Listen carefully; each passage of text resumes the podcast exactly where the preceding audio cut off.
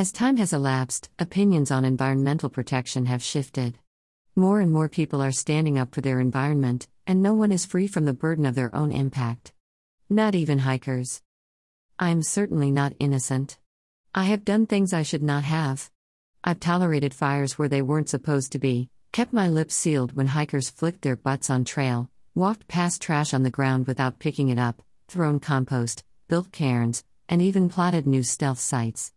I'm no angel, and I wouldn't ask anyone to do anything outside the bounds of reasonability.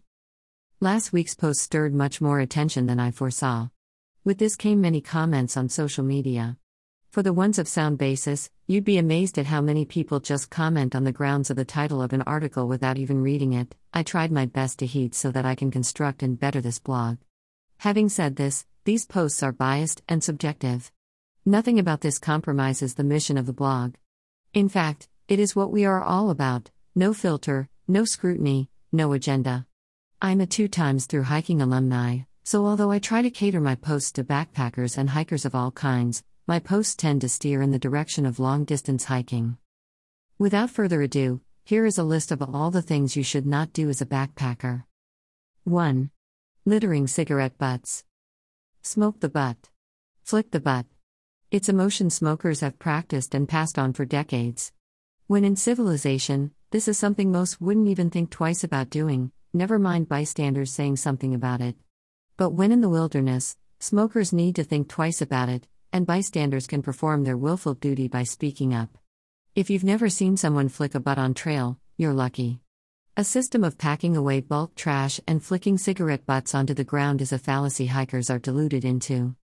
Cigarette butts are the most littered item on the planet, and they can take up to 10 years to decompose. Though they seem to be cotton, these filters are actually made up of plastic fibers. They never biodegrade. Not only this, but the filters leach toxins such as the chemical that is found in rat poison and lead, posing a threat to wildlife.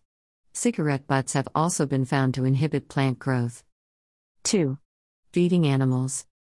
This one is the crime of the ignorant, because I imagine only the sickest of people would feed an animal with the intent to harm it. Each year, Nuisance animals become a bigger problem. On hiking trails, bears and deer have become infamous for this.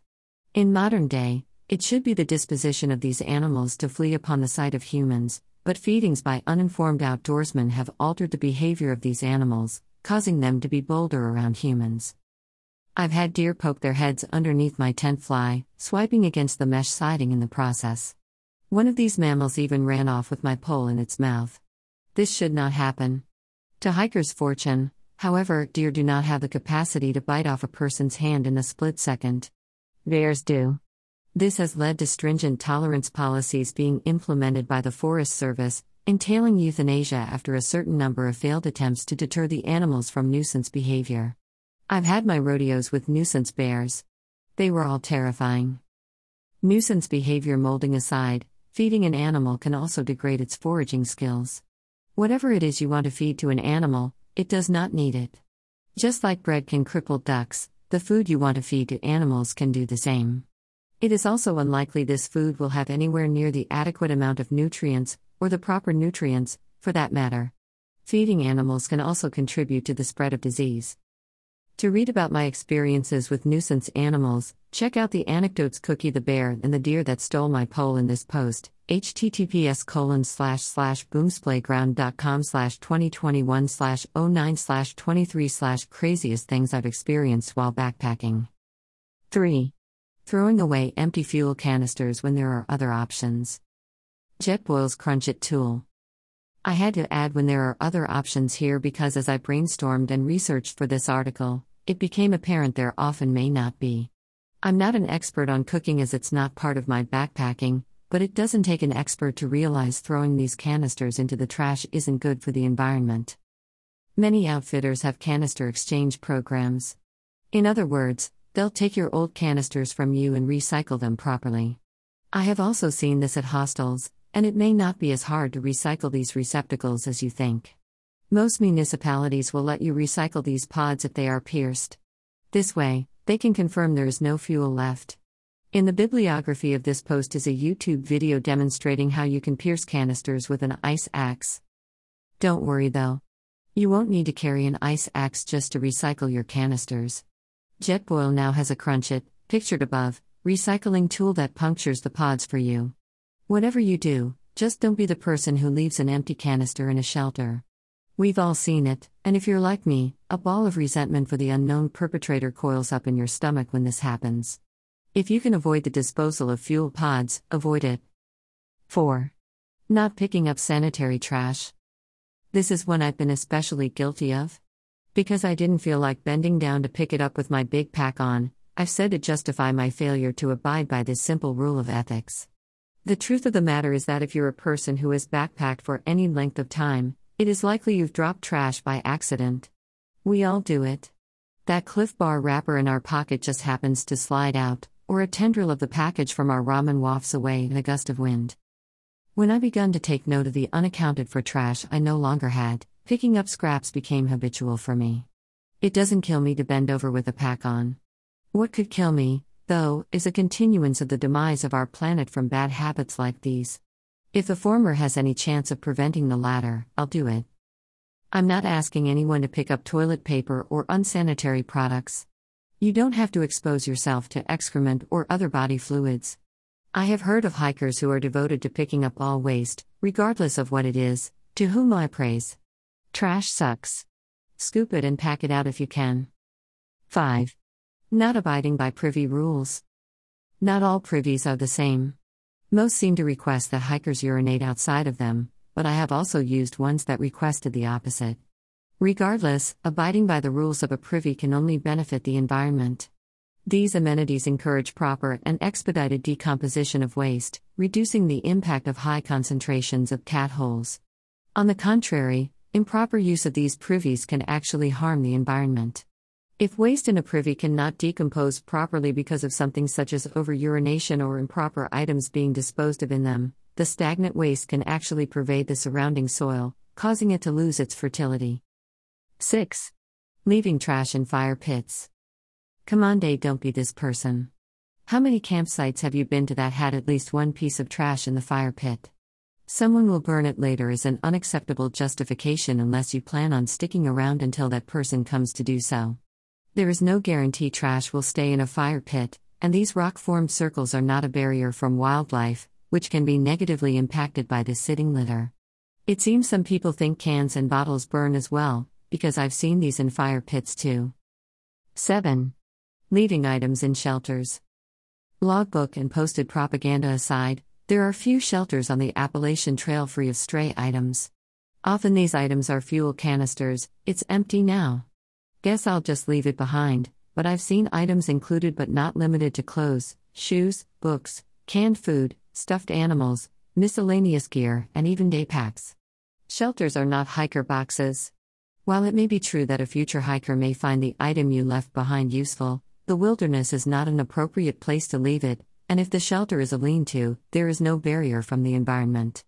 Would you want a squirrel nibbling on that book with ink you left behind? I believe there is especially a problem with this in Maine's coveted 100 mile wilderness. Inexperienced hikers take out their misbegotten adventures on the shelters.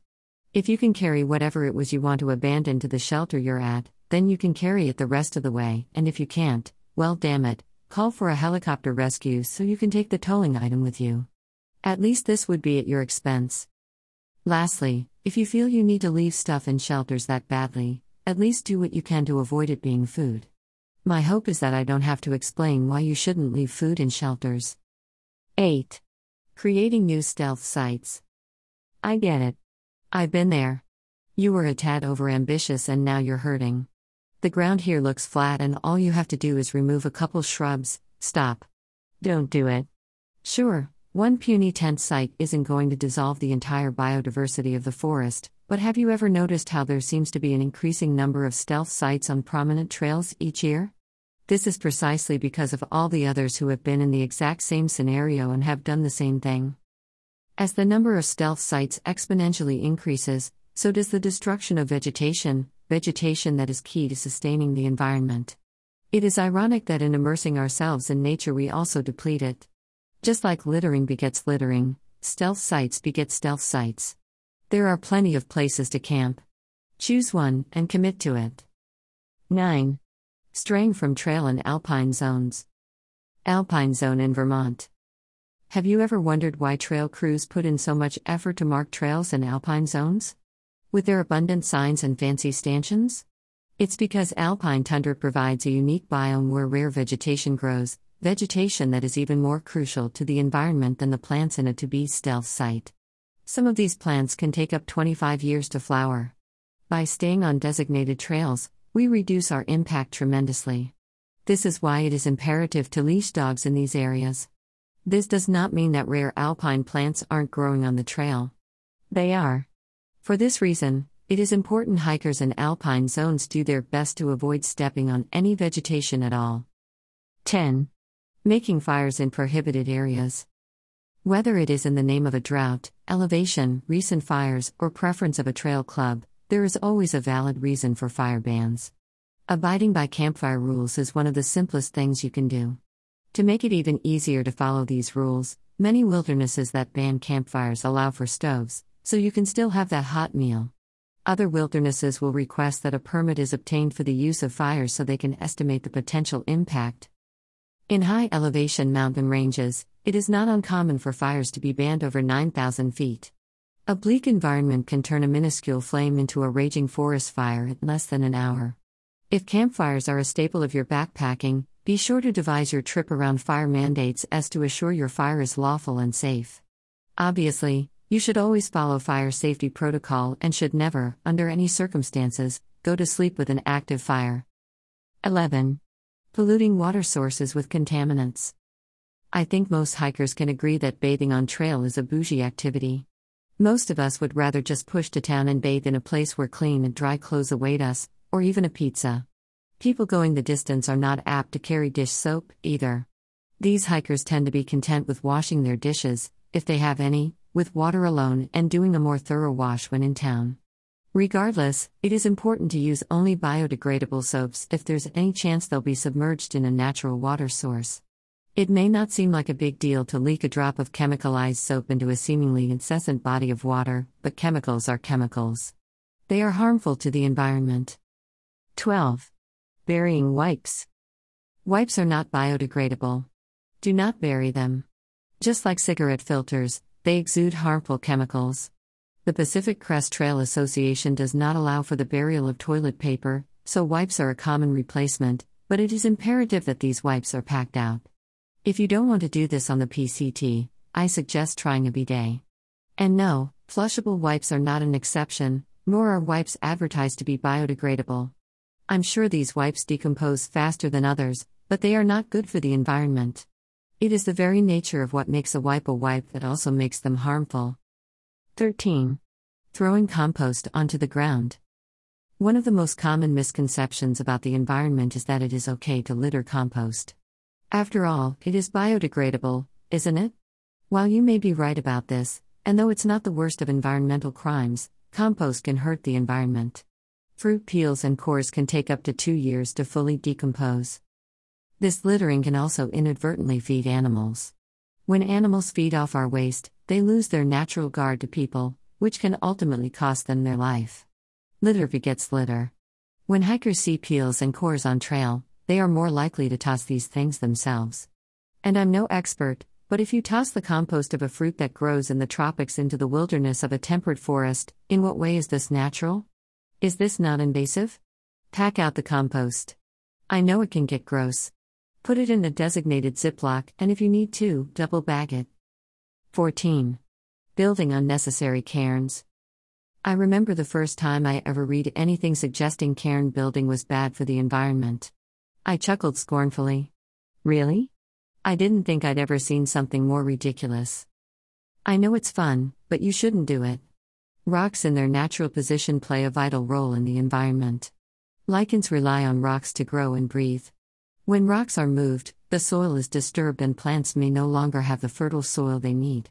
If nothing else, extra cairns can mislead hikers, causing them to stray from trail and step on precious plant life. I have hiked for many miles that I know would have only been navigable via these cairns, especially in my home territory of New England. Cairns can be a magnificent thing, but they can also be the opposite. I know it may be hard to resist the temptation to build these rickety and sentimental structures, but you can do it. 15. Compromising leave no trace principles. And we're back to the basics, the great rules that envelop every no no on here. LNT. The trite and fundamental code of ethics for hikers around the world.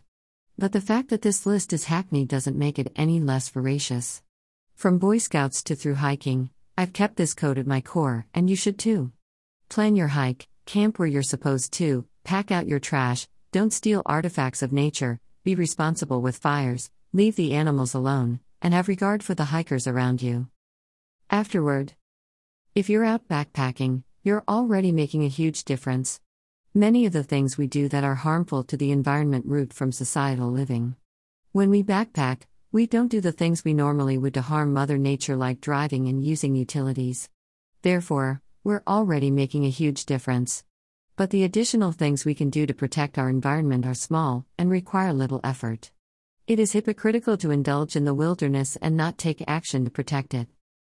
We need our planet, and it needs us. Thank you to all my readers. By entering your email and hitting the subscribe button below, you will receive the weekly article in your email. Nothing else. We promise. Be sure to check your email to confirm the subscription.